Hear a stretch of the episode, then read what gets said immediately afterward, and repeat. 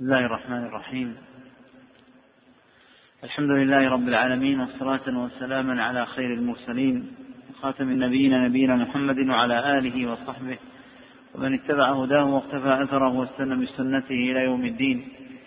ففي هذا اليوم التاسع والعشرين من شهر شوال لعام ثلاثة وثلاثين وأربعمائة وألف ينعقد هذا المجلس في شرح كتاب التدمرية لشيخ الإسلام ابن تيمية رحمه الله تعالى بمعالي شيخنا الشيخ الدكتور يوسف بن محمد الغفيص حفظه الله تعالى في جامع عثمان بن عفان رضي الله عنه بحي الوادي بالرياض. قال رحمه الله تعالى: وأيضا فالاعتماد بهذا الطريق على نفي التشبيه اعتماد باطل.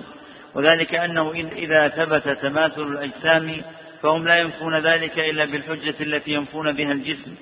وإذا ثبت أن هذا يستلزم الجسم وثبت امتناع الجسم كان هذا وحده كافيا في نفي ذلك. لا يحتاج نفي ذلك إلى نفي مسمى التشبيه.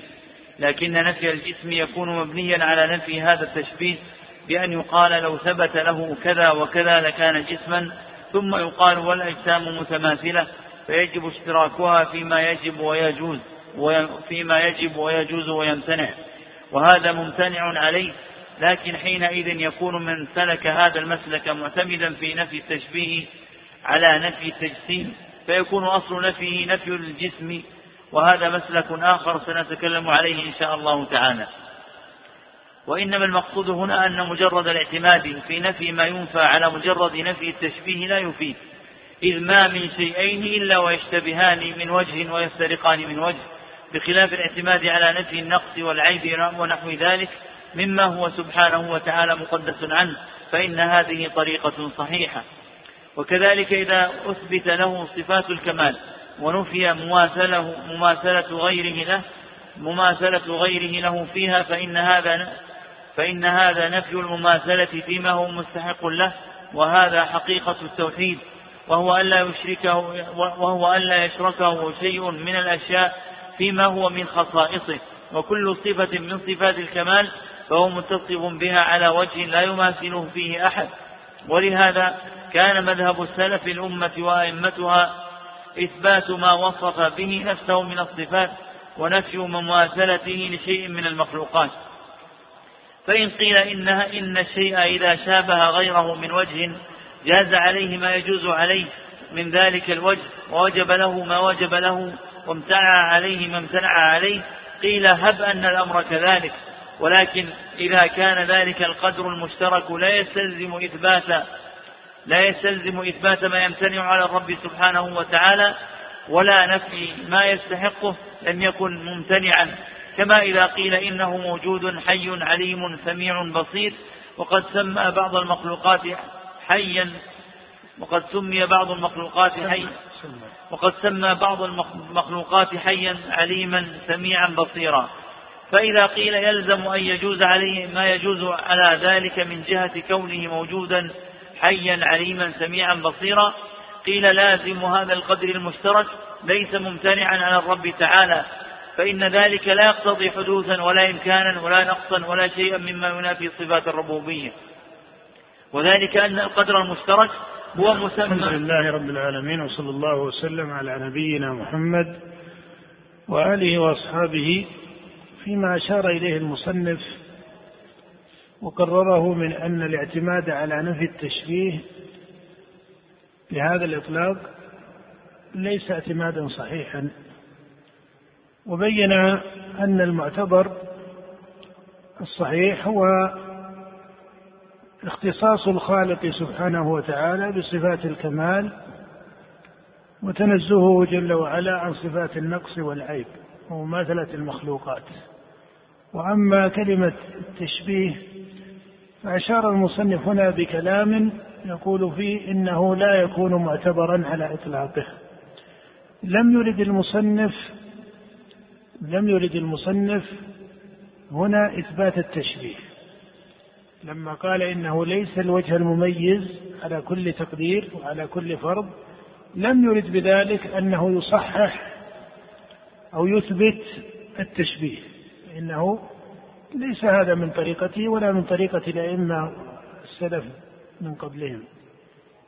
ليس من طرائق السلف رحمهم الله وأتباعهم ومنهم المصنف أنهم يثبتون التشبيه.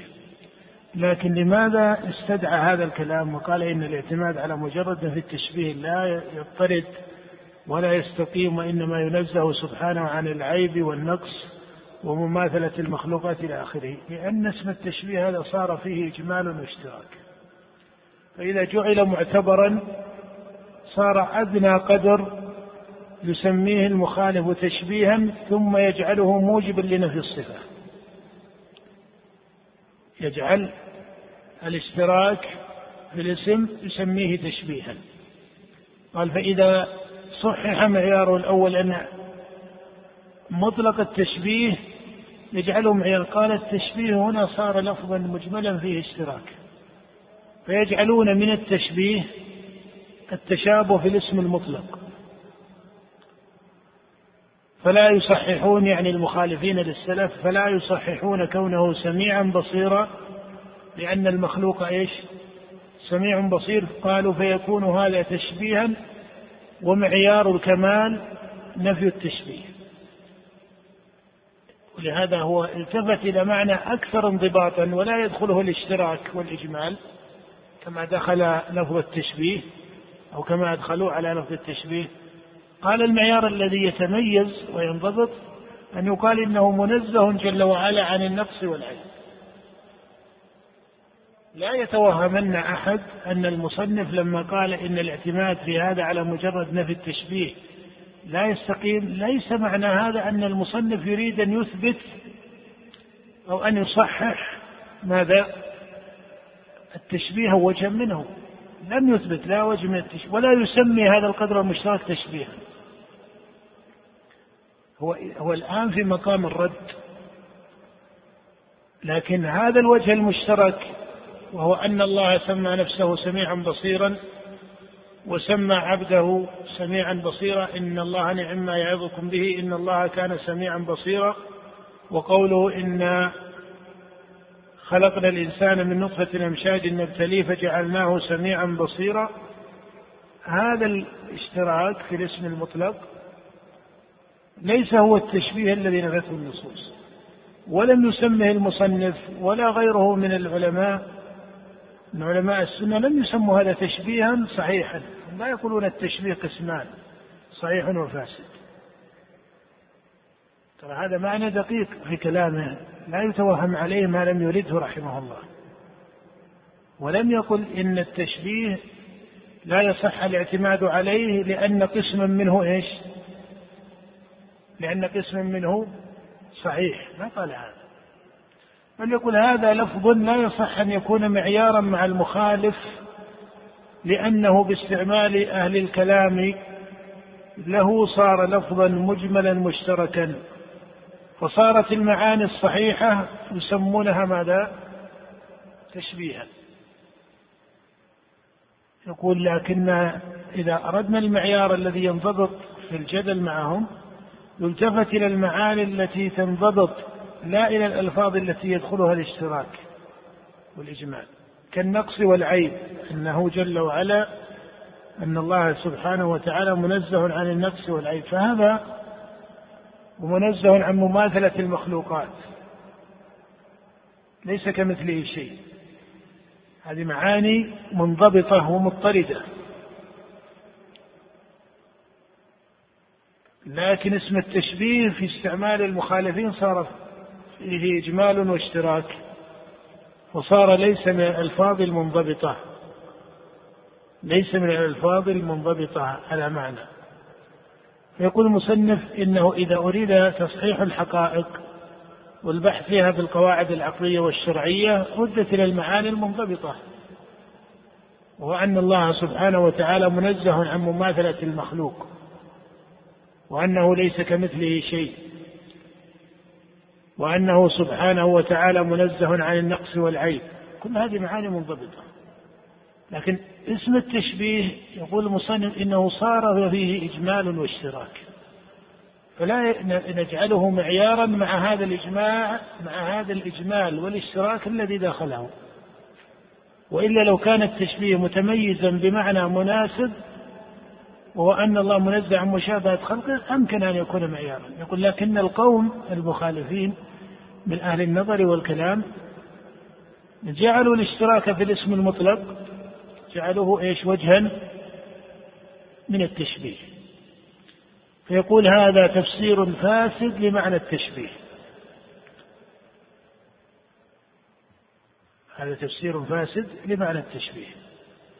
ولو سلم جدلا أنه وجه من المشابهه يقول العبرة بالمعاني. لأن من طرد ذلك لأن من طرد ذلك أن كونه سميعا بصيرا والمخلوق سميع بصير أن هذا من التشبيه. يقول لو كان كذلك لكان كونه موجودا والمخلوق موجود لكان هذا إيش؟ تشبيها. فلا بد من نفي أحد الوجودين. وتعلم أن نفي أحد الوجودين ممتنع لأن نفي وجود الباري ممتنع ونفي وجود المخلوق ممتنع باعتباره أمرا حسيا مدركا أليس كذلك؟ مما يدل على فساد هذه الطريقة أنهم اعتمدوا على النتيجة ما هي؟ النتيجة يريد أن يقول لك إن سلف الأمة وأئمتها أسعد بالدليل الشرعي والعقلي من مخالفيهم لأنهم يعتمدون على أدلة معانيها منضبطة عقلا وشرعا بخلاف المخالفين فإنهم يعتمدون على نفي التجسيم أو نفي التشبيه وهي ألفاظ إما محدثة أو أدخل المخالفون والنظار عليها الإجمال والاشتراك حتى أدخلوا المعاني الصحيحة فيما يكون من موارد النفي. فهذا هو مراد المصنف في هذا السياق من كلامه. لم يرد رحمه الله أنه لا يقول إن الله سبحانه وتعالى منزع عن مشابهة المخلوق. هذا صرح به كثيرا. الله جل وعلا منزع عن مشابهة خلقه. هذا عبر به المصنف كثيرا في كتبه وعبر به غيره. ولم يرد به أنه لا يصح الاعتماد على مجرد التشبيه أن التشبيه منه ما هو مقبول ومنه ما هو مردود. لا. لم يقسم الأئمة ولا المصنف هذا التقسيم. ولكنه يقول المعاني الصحيحة إذا سموها تشبيها لم تفسد المعاني الصحيحة بتسمية من سماها كذلك. ولو استعملوا الطرق المنضبطة والبراهين المنضبطة في العقل والنقل التي لا يدخلها الإجمال والاشتراك لتميزت لهم المعاني. لتميزت لهم المعاني. فهذا مقصود هذا السياق. لا ما وليس من مقصود هذا السياق أن المصنف يقر بوجه من التشبيه أو يقسم التشبيه إلى مقبول ومردود أو ما إلى ذلك. هذا توهم لا يجوز إضافته إلى قوله أو إلى قول أحد من علماء السنة. نعم. وذلك أن القدر المشترك هو مسمى الوجود أو الموجود أو الحياة أو الحي أو العلم أو العليم أو السمع أو والبصر أو السميع والبصير أو القدرة أو القدير. والقدر المشترك مطلق كلي لا يختص بأحدهما دون الآخر. فلم يقع بينهما اشتراك لا فيما يختص بالممكن المحدث ولا فيما يختص بالواجب القديم فإنما يختص به أحدهما يمتنع اشتراكهما فيه. فإذا كان القدر المشترك الذي اشترك فيه صفة كمال كالوجود والحياة والعلم والقدرة ولم يكن ذلك في ذلك ما يدل على شيء من خصائص المخلوقين كما لا يدل على شيء من خصائص الخالق لم يكن في إثبات هذا محذور أصلا. بل يكون في إثباته من حيث المعنى. ليس في إثبات هذا محظور من حيث المعنى لكن لا يسمى هذا تشبيها. إذا سموه تشبيها نقول هذه تسمية مبتدعة لأن المعاني الصحيحة المعاني الصحيحة لا يجوز أن تسمى تشبيها. المعاني الصحيحة لا يجوز أن تسمى تشبيها. نعم. بل إثبات هذا من لوازم الوجود فكل موجودين لا بد بينهما من مثل هذا. ومن نفى هذا لزمه تعطيل وجود كل ممكن من نفى هذا أي نفى تصحيح الاشتراك في الاسم المطلق وامتنع عنده أن يكون الخالق سميعا بصيرا والمخلوق يسمع ويبصر وظن أن هذا هو التشبيه الذي نفته النصوص قال يلزمه تعطيل الوجود لماذا؟ لأن هذا الوارد يرد عليه في إيش؟ في الوجود فإن الله سبحانه وتعالى موجود وهذا من الحقائق المعلومة ضرورة وفطرة وعقلا وحسا إلى آخره عند عامة بني آدم إلا من كابر من الملاحدة. والمخلوق موجود ولم يلزم من اشتراكهما باسم الوجود أن تتطابق الحقيقة. وكذلك لا يلزم من الاشتراك في الاسم المطلق في العلم أو السمع والبصر. كذلك. نعم. ولهذا لما اطلع الأئمة على أن هذا حقيقة قول الجهمية سموهم معطلة وكان جهم ينكر أن يسمى الله شيئا. وربما قالت الجهمية هو شيء لا كالأشياء فإذا نفي القدر المشترك مطلقا لزم التعطيل التام.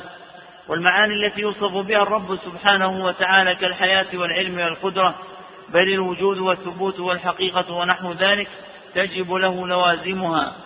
فإن ثبوت الملزوم يقتضي ثبوت اللازم وخصائص المخلوق التي يجب تنزيه الرب عنها ليست من لوازم لذلك أصلا بل تلك من لوازم ما يختص بالمخلوق من وجود وحياة وعلم ونحو ذلك. والله سبحانه وتعالى منزه من اللوازم مصاحبة للإضافات وليست متصلة بالمعاني الكلية. اللوازم من لوازم الكمال أو لوازم النقص لا تتصل بالمعنى الكلي إنما تتصل بالمعنى الإضافي. فلوازم الكمال في سمع الله وبصره. هذه لوازم والسمع والبصر له لوازم من الكمال. ولهذا كان من طريقة العلماء أنهم يثبتون الصفة بغيرها بمعنى أن الصفات يدل بعضها على بعض.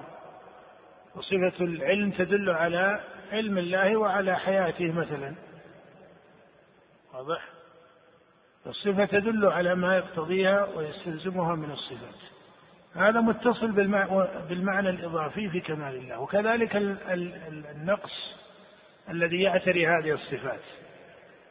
النقص الذي يعتري العلم والسمع والإبصار المضاف إلى المخلوق إنما هذه اللوازم لزمت المعنى الإضافي الذي هو مضاف إلى من؟ إلى المخلوق. ولهذا لم يكن علمه جل وعلا علم الله لم يكن كعلم عباده. وليس سمعه كسمع عباده وليس بصره كبصر عباده. ولم يتبادر لأحد من المخاطبين لا من المسلمين ولا غير المسلمين أن الله لما أخبر أنه سميع بصير أن وأخبر عن عبده أنه يسمع ويبصر أو أنه سميع بصير فيما سبق ذكره من القرآن في قول الله إن الله نعم ما يعظكم به إن الله كان سميعا بصيرا. وقال عن عبده إنا خلقنا الإنسان من نطفة أمشاج نبتليه فجعلناه سميعا بصيرا. لم يتوهم سامع من المسلمين أو غير المسلمين ككفرة العرب ومشرك العرب لم يتوهموا أن السمع هنا كالسمع هنا أو أن السميع كالسميع أو البصير كالبصير هذا غير متبادر. لأن وصف الباري بالعلم والقدرة تلك الصفات هو فطرة فطر الله سبحانه وتعالى الخلق عليها وهي ضمن فطرة الإقرار بربوبيته سبحانه وتعالى. وإن كانت بعض تفاصيل الأفعال موصل الأفعال وأعيان الأفعال تتلقى من أخبار الرسل وأخبار الأنبياء وما جاء في كتبهم. لكن أن الله متصف بصفات الكمال وأنه العلي الأعلى وأنه على كل شيء قدير وأنه سميع بصير وأنه بكل شيء عليم كل هذا من الفطرة كل هذا من الفطرة تشهد له الفطرة وتدل عليه ابتداء. ولا يزيغ عنه إلا من فسدت فطرته. فضلا عن دلالة العقل ودلالة الشرع. والله سبحانه وتعالى منزه عن خصائص المخلوق, المخلوق وملزومات خصائصه. وهذا الموضع موضع من الله منزه عن خصائص المخلوق. بل إن الله جل وعلا تمتنع عليه خصائص المخلوق. كما أن خصائص الخالق تمتنع على المخلوق.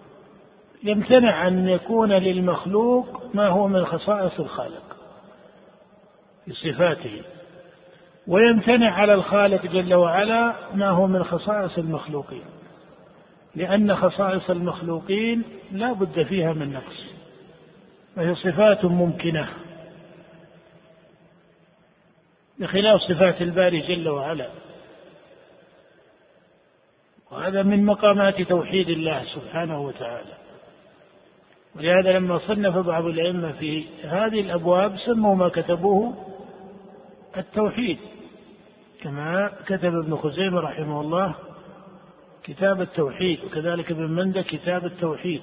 يسمونه تارة الإيمان. كذلك صنف فيه غير واحد من أهل العلم على هذه التسمية. فكل هذه التسمية التسمية على هذه المقامات من المعاني. نعم. وهذا الموضع من فهمه فهما جيدا وتدبره زالت عنه عامة الشبهات. نعم وهذا الموضع من فهمه فهما جيدا وتدبره زالت عنه عامة الشبهات التي حار فيها كثير من الأذكياء حار فيها كثير من النظار واضطربت أحوالهم بمثل هذا الاشتباه والمصنف عني في هذه الرسالة بتقرير هذا الأصل. وبيانه. نعم. وانكشف له غلط كثير كثير من الأذكياء في هذا المقام وقد بسط هذا في مواضع كثيرة وبين فيها أن القدر المشترك الكلي لا يوجد في الخارج إلا معينا مقيدا وأن معنى اشتراك الموجودات في أمر من الأمور هو تشابهها من ذلك الوجه وأن ذلك المعنى العام يطلق على هذا وهذا لا أن الموجودات في الخارج يشارك أحدها الآخر. في شيء موجود فيه بل كل موجود متميز عن غيره بذاته وصفاته وأفعاله. ولما كان الأمر كذلك كان كثير من الناس يتناقض في هذا المقام فتارة يظن أن إثبات القدر المشترك يوجب تشبيه الباطل فيجعل ذلك له حجة فيما يظن نفيه من الصفات.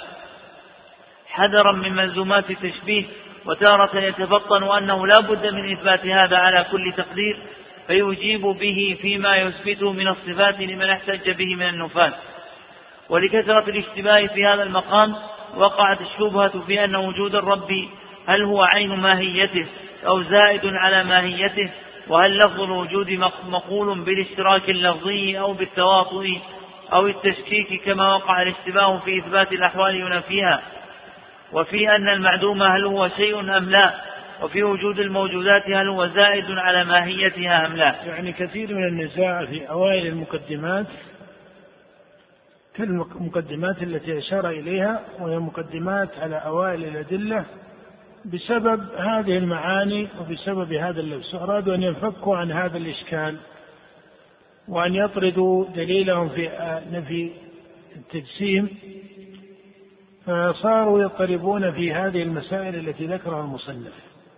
في لفظ الوجود وهل هو مقول بالاشتراك اللفظي أو بالتواطؤ؟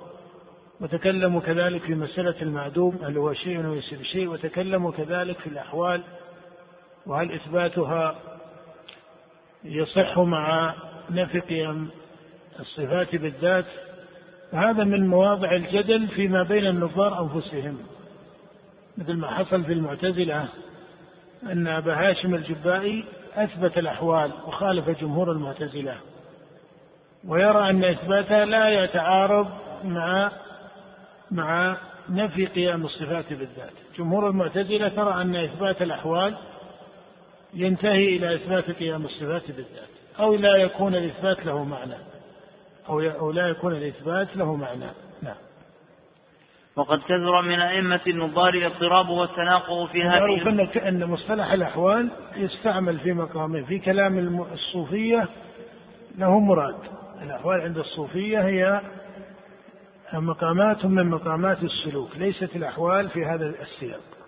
الأحوال هنا يريد بها المصنف الأحوال في اصطلاح المتكلمين. وأول من بدأ هذا الاصطلاح أبو هاشم الجبائي من المعتزلة.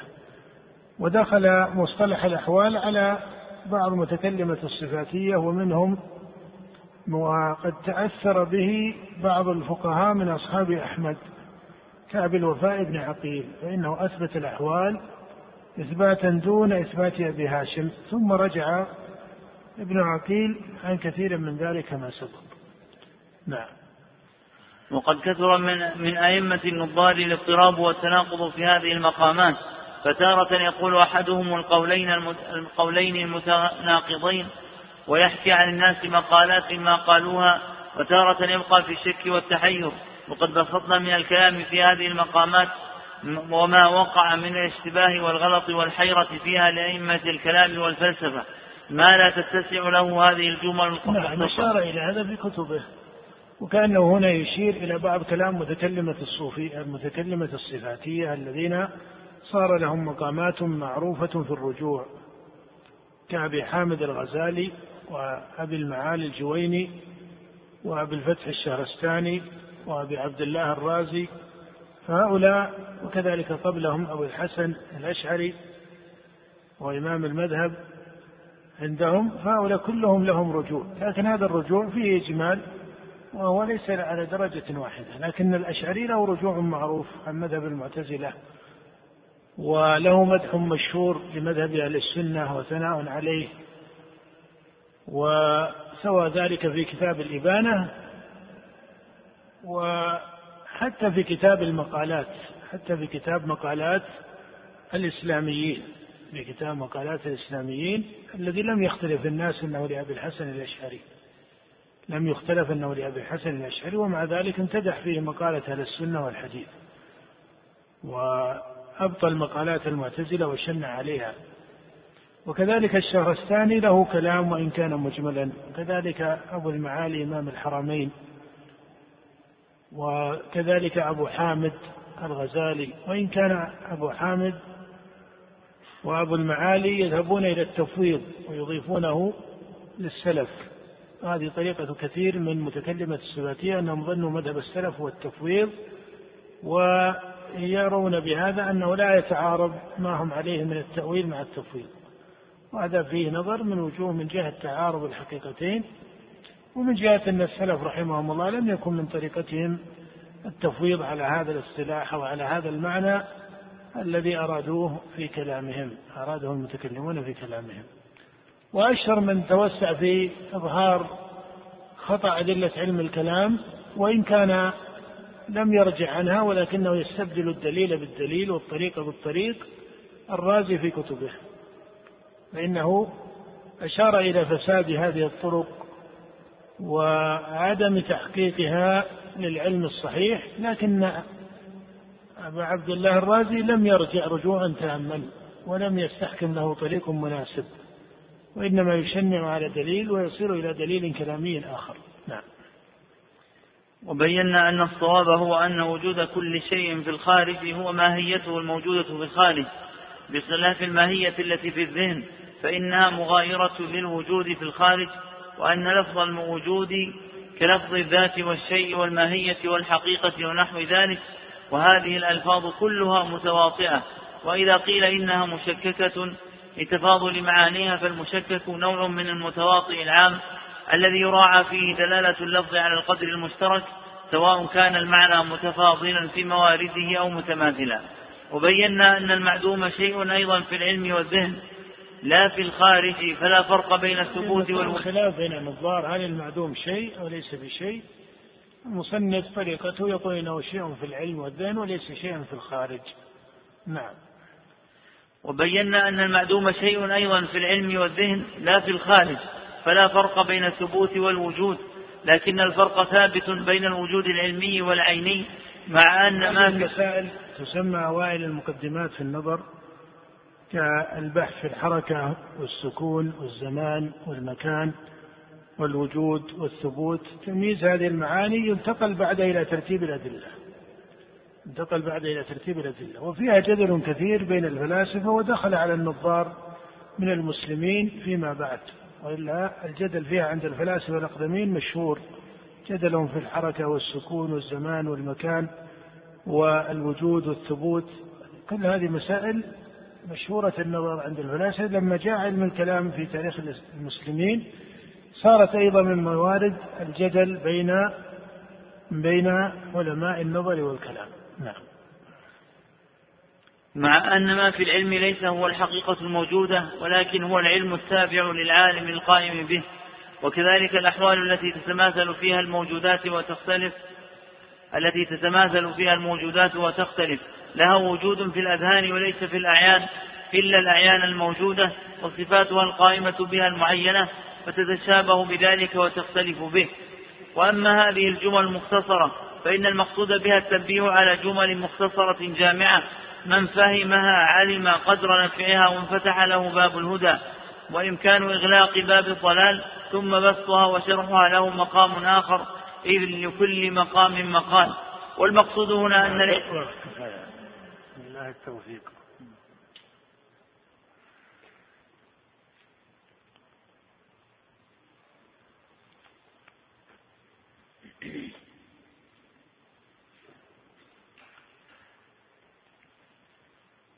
بسم الله الرحمن الرحيم. الحمد لله والصلاة والسلام على خير خلق الله نبينا محمد وعلى آله وصحبه أجمعين. أما بعد ففي هذا اليوم التاسع والعشرين من شهر شوال لعام ثلاثة وثلاثين وأربعمائة وألف ينعقد هذا المجلس في شرح كتاب الضروري في أصول الفقه. لابن رشد الحفيد رحمه الله تعالى بمعالي شيخنا الشيخ الدكتور يوسف محمد الغفير في جامع عثمان بن عفان رضي الله عنه بحي الوادي بالرياض.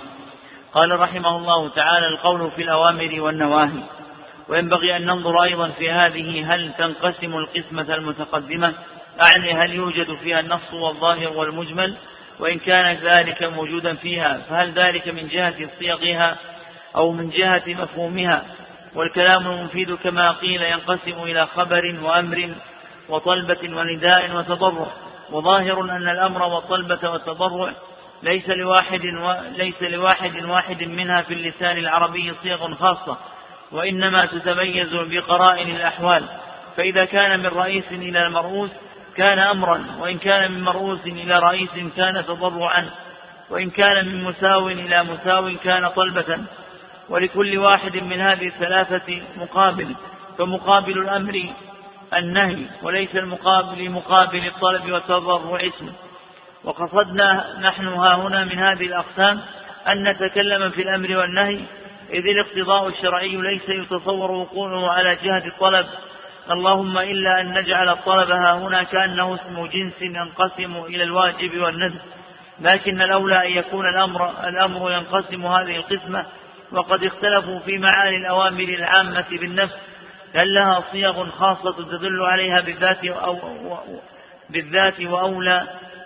وأولا وإن كان لها صيغ فهل تقتضي الإيجاب أو الند على جهة النص أم هي أظهر في أحدها ومصروفة إلى الثاني بالتأويل على جهة ما يؤول الظاهر أو هي مجملة بين الإيجاب والند وكذلك اختلف اختلف الذين رأوا أن لها صيغا دالة في في هل تقتضي أيضا بالصيغ بصيغها الفور أم التراخي أم هي مترددة بين ذلك؟ وكذلك أيضا هل تقتضي التكرار؟ أم الفعل مرة واحدة؟ ونحن نبتدئ بالنظر في, بالنظر في ذلك بأن نتأمل كيف؟ نعم. الحمد لله رب العالمين وصلى الله وسلم على نبينا محمد وآله وأصحابه أجمعين. يشير المصنف إلى أحكام الأمر والنهي. وبين أن هذه تستعمل في لسان العرب على غير مدلول ويذكر مثال السيد وعبده. وهذه طريقة استعملها كثير من أهل الأصول من أن الأمر من السيد لعبده يكون على سبيل الوجوب. لكن احتمال اللغة واتصال اللغة بأن الأمر يقع على هذه الوجوه الثلاثة ما كان وجوبا وما كان ندبا وما كان إباحة هذا أمر مستفيض من حيث دلالة اللغة عليه. أبين من هذا المثال وإن كان يلاحظ في كلامه لما أشار إلى المعنى في النفس وما جاء به الخطاب هذا لأنه لخص على كلام صاحب المستصفى يعني أبا حامد رحمه الله وأبو حامد لما ذكر مسألة الكلام ذكر على طريقة أبي الحسن الأشعري في أصوله فهذا مما ينبه إليه من جهة العقائد كما هو معروف في كلام الله عند السلف. أما ما يتعلق بالأحكام الأصولية هنا أشار المصنف إلى خلاف الأصوليين فيما يقتضيه الأمر. وهل اقتضاءه الوجوب؟ إذا اقتضى الوجوب هل عدوله عن الوجوب إلى الندب يكون بذاته أم من بقرينة؟ هذه مسائل خلاف وأشار إلى أحكام أخرى تتعلق بالأمر والنهي. كمسألة التكرار والفور والتراخي هل يلزم من الأمر الفور أم يدل على التراخي أم أنه مجمل بينهما؟ وهل الأمر يدل على التكرار أو لا يدل على التكرار؟ هذه أحكام الأمر المشهورة. أقواها في الأثر ما يقتضيه الأمر والمصنف أشار إلى بعض المذاهب فيه والمذاهب فيه كثيرة. أشار المصنف إلى بعض منها وقد ذكر بعض علماء الأصول في هذه المسألة خمسة عشر مذهبا لأهل الأصول والنظر فيما يقتضيه الأمر المجرد فيما يقتضيه الأمر المجرد. فمنهم وهو المذهب المنسوب للجمهور من قال إنه يقتضي الوجوب ويجعلون خلاف الوجوب عدول. يجعلون خلاف الوجوب عدولا عن الأصل.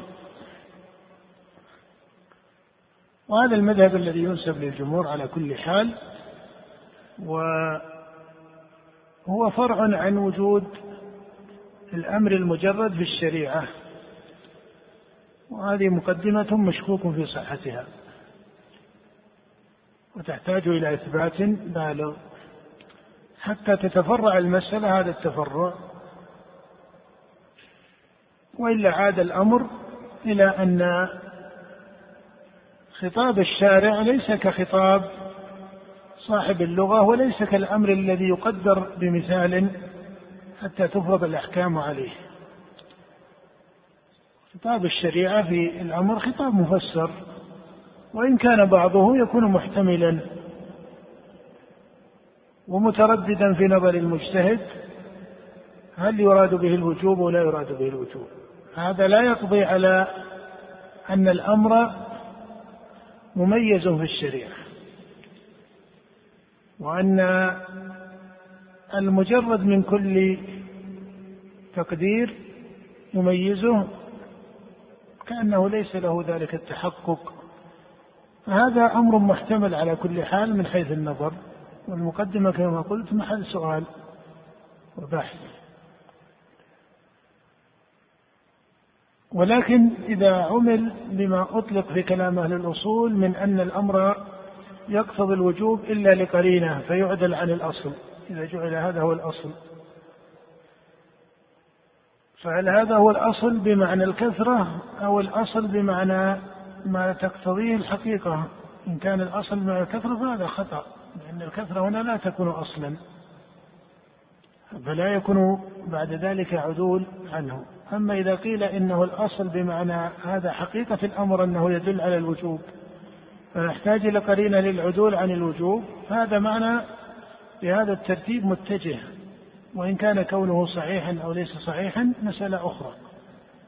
فإذا صحح أو رجح قول الجمهور كما هو الغالب والسائر والبسيط في الإدراك فالمهم للناظر وطالب العلم في التطبيق أن لا يبالغ في فرض الوجوب على كثير من موارد الأمر بحجة أنه لم يجد قرينة لأن القرينة هنا في مراد الأصوليين ومراد أئمة الاجتهاد في التطبيق أوسع من الصارف الصريح الذي يكون صارفا صريحا كقول صلوا قبل المغرب قال في الثالثة لمن شاء. هذا صارف صريح. هذا صارف صريح. قوله لمن شاء هذا صارف صريح. وقوله ادخروا ما بدا لكم. هذا صريح لكن ترى أن ثمة جملة من الأوامر في أبواب من الشريعة حملها عامة العلماء وجماهير العلماء حملوها على الاستحباب والندب ولم يحملوها على الوجوب وحملوا كثيرا من النهي على الكراهة ولم يحملوه على التحريم. فإذا قيل هم الصارف قيل السياق. وفقه السياق يدل على ما يقتضيه الحكم الشرعي. وإلا من أخذ هذه القاعدة المنسوبة للجمهور وطبقها تطبيقا ضيقا في فهمها وقع في كثير من الشذوذ في الآراء الفقهية. لما يبين له أمر في سياق حديث أو نهي فيقول هذا أمر والأمر يدل على الوجوب. ولهذا تجد بعض من يستعمل هذه القاعدة على هذا التفكير البسيط والنظر البسيط. يرجحون كثير من الآراء الشاذة أو الآراء التي تقلدها قليل من الفقهاء كبعض آراء الظاهرية. وابن حزم رحمه الله على فضله وجلالة علمه تأثر بشيء من هذا في تطبيق الأمر والنهي. وصار يحرم كثير من المسائل لوجود النهي ويوجب لوجود الأمر ولم يتفطن لفقه هذه القاعدة على ما كان عليه أئمة الاجتهاد من قبله. نعم.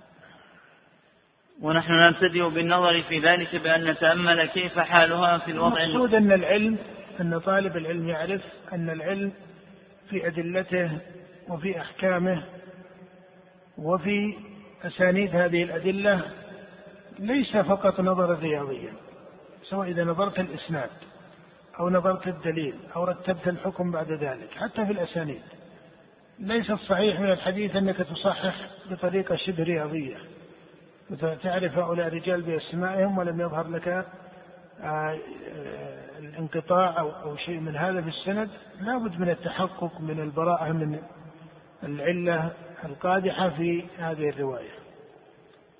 وكذلك في الأحكام وفي فقه دلالات كلام الأصوليين رحمهم الله إذا قرروا هذه القواعد التي على كل حال فيها نظر في من جهة المقدمات كما سلف لكن إذا أخذنا بقول الجمهور أو القول المنسوب للجمهور بكلام أدق يحتاج إلى فقه صحيح في تطبيقه حتى لا يقع طالب العلم لأن الذي نسب لهم هذا القول هم الذين قالوا في هذه الأفراد من الأمر والنهي بأنها على الاستحباب وعلى الكراهة أليس كذلك؟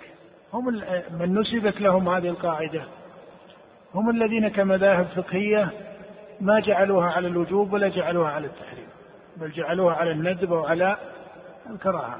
فهم مضطردون في تطبيقه مما يدل على أن فقههم لهذا المدلول اللي هو الصارف أو الناقل أو القرينة أو المقتضي فقههم أوسع من الفقه الذي يتبادر بقدر فيه اختصار واقتصاد. نعم. بأن نتأمل كيف حالها في الوضع اللغوي والعرف الشرعي فنقول أما أن للاقتضاء صيغا في كلام العرب فذلك ما لا يدفعه أحد كقوله مخرج انطلق. وإن كان قد تأتي هذه الصيغ في كلامهم والمقصود بها التهديد والكف عن الفعل كقوله تعالى كلوا وتمتعوا قليلا. ولكن بالجملة هي أظهر في الإذن وإنما تدل على التهديد باستعارة وكذلك أيضا إذا أرادوا النهي قرنوا به بهذه الصيغ حرف لا قرنوا بهذه الصيغ حرف لا فصار مجموعها يدل بشكله وصيغته على النهي. فأما هل تدل هذه الصيغ بذاتها وضعا لغويا على الأمر فذلك مما لا يتبين فيها. وأحرى من ذلك أن تكون لها صيغ تدل بها على الوجوب أو الندب لأن هذه المعاني هي معاني شرعية وليست بمعاني جمهورية. فأما بالعرف الشرعي فهي لا شك متضمنة معنى الأمر. وأما هل تتضمن الوجوب أو الندب فقد اختلفوا في ذلك فذهب أكثر الفقهاء إلى أن الأوامر ظاهرة في معنى الإيجاب في الشرع ومصروفة إلى الندب بدليل وذهب بعضهم إلى التوقف في ذلك وأنها مجملة وينبغي أن يستقرأ ذلك في الشرع. وينظر كيف كان قبول الصحابة رضي الله عنهم للأوامر إذا وردت مجردة عن القرائن. ويشبه أن يكون حملها على الإيجاب أحوط إذ قد عرف من قرائن أحوال الشرع أن الأوامر فيه على جهة الجزم والقطع وأما من جعل ذلك على أقل ما يدل عليه الأمر وهو الندب لأنه زعم أن ذلك هو الذي يلزم الأمر دائما فلا معنى له. والواجب والندب معنيان اثنان فإما أن يكون اللفظ مشتركا بينهما أو أظهر في أحدهما. وإما ذكره المصنف من قوله ويشبه أن يكون على الإيجاب باعتبار كثرة وروده في الشرع كثرة الورود ليست يعني توجب وصف الماهية بذلك. هذا معنى يفرق به إلى أن الغالب على الأمر الوجوب هذا إذا قيل إنه هو الكثرة في الشريعة لم يدل ذلك على مسألة الأصل إلا من حيث العدد. إذا سميت هذا أصلا باعتبار كثرة العدد هذا يتجه. لكن إذا كانت كثرة العدد توجب تفسير الماهية أنها ابتداء تقع مجردة ويراد بها الوجوب فهذا فيه نظر.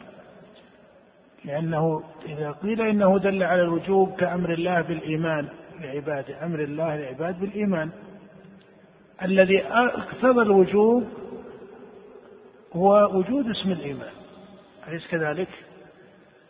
لما أمر الله عباده بالإيمان أمرهم بالتصديق التصديق والإيمان هو الذي اقتضى إيش؟ كون الأمر ماذا؟ واجبا لو كان المأمور به السواك بدل اسم الإيمان ما اقتضى وجوبا أليس كذلك؟ إذا الصيغة هنا ما انفكت ما تجردت الصيغة. اسم الإيمان قضى على التجرد الذي فيها. كما أن اسم السواك قضى على التجرد الذي فيها. وصار لا يسع فقيه أن يحمل السواك على الوجوب ولا يسع فقيه وناظر أن يحمل الإيمان على الاستحباب. نعم. وإما إن لم يصح فيها وضع شرعي فصيغ الأوامر مجملة بين الندب والإيجاب حتى يدل الدليل على أحدهما. وأما هل تدل صيغها على الفور أو التراخي فليس ذلك موجودا في ليس من الأوصاف المناسبة للشريعة أن نقول إنها مجملة حتى يدل الدليل. لأن هذا معناه أن الخطاب ليس مبينا في بنفسه حتى يدل بدليل آخر. بقرينة وبصارف وبمميز. والصواب أن هذه الأوامر في الشريعة ليست من باب المجمل من جهة أحكامها ليست من باب المجمل. وما يعرض فيها من الخلاف لا يوجب هذا الإجمال عليها كابتداء. نعم. وأما هل تدل صيغها على الفور أو التراخي فليس ذلك موجودا فيها وإنما يتكل الأمر في ذلك على قرائن الأحوال. ولذلك إذا أشكى على هذا مناسب. هذا مناسب. في مسألة الفور والتراخي لا شك أنه يقتضي ذلك بالقرائن. مسألة الفور والتراخي والتكرار هذه يناسب أن ترد إلى مسألة الدليل والقرائن لأنها زيادة على أصل الصيغة وعلى اقتضاء أصل الصيغة. نعم. ولذلك إذا أشكل على المأمور حسن أن يستفهم بمتى وكذلك لا يقتضي تكرار الفعل وإنما تقتضي أقل من ذلك مرة و... أقل ذلك مرة واحدة وهي كالظاهرة الدليل على أن الإجمال يقع في مسألة التكرار أن النبي لما خاطبهم بالحج قال أيها الناس قد فرض عليكم الحج فحجوا. ما فهم الصحابة لما قال كتب عليكم الحج أو فرض عليكم الحج فحجوا كما في الصحيح. دل هذا على الوجوب. أليس كذلك؟ لكن مسألة التكرار ما اقتضاها حتى قام رجل وقال يا رسول الله أكل عام يا رسول الله؟ أكل عام يا رسول الله. فسكت النبي فلم يجب ثم قال له لو قلت نعم لوجبت ولما استطعت. مما يدل على أن الأمر والفرض في الابتداء لم يرفع هذا ولم يقتضي هذا نوع اقتضاء. نعم. وبعضهم استدل بالحديث من هذه الأصول استدلوا على أنه لا يدل على التكرار. قالوا لأنه لو كان يدل على التكرار للزم من ذلك تعدد الفريضة. لازم من ذلك تعدد فريضة الحج وهو ليس كذلك. نعم. وكذلك لا يقتضي تكرار الفعل وإنما تقتضي أقل ذلك مرة واحدة وهي كالظاهرة فيها ويحتمل بعد أن ترد الزيادة. وقد يتعلق بالكلام في هذا مسائل نحن نرسمها على عادتهم. مسألة إذا ورد الأمر بالشيء بعد الحظر تفعل هذا. الشيخ بالله التوفيق صلى الله وسلم على عبده ورسوله نبينا محمد.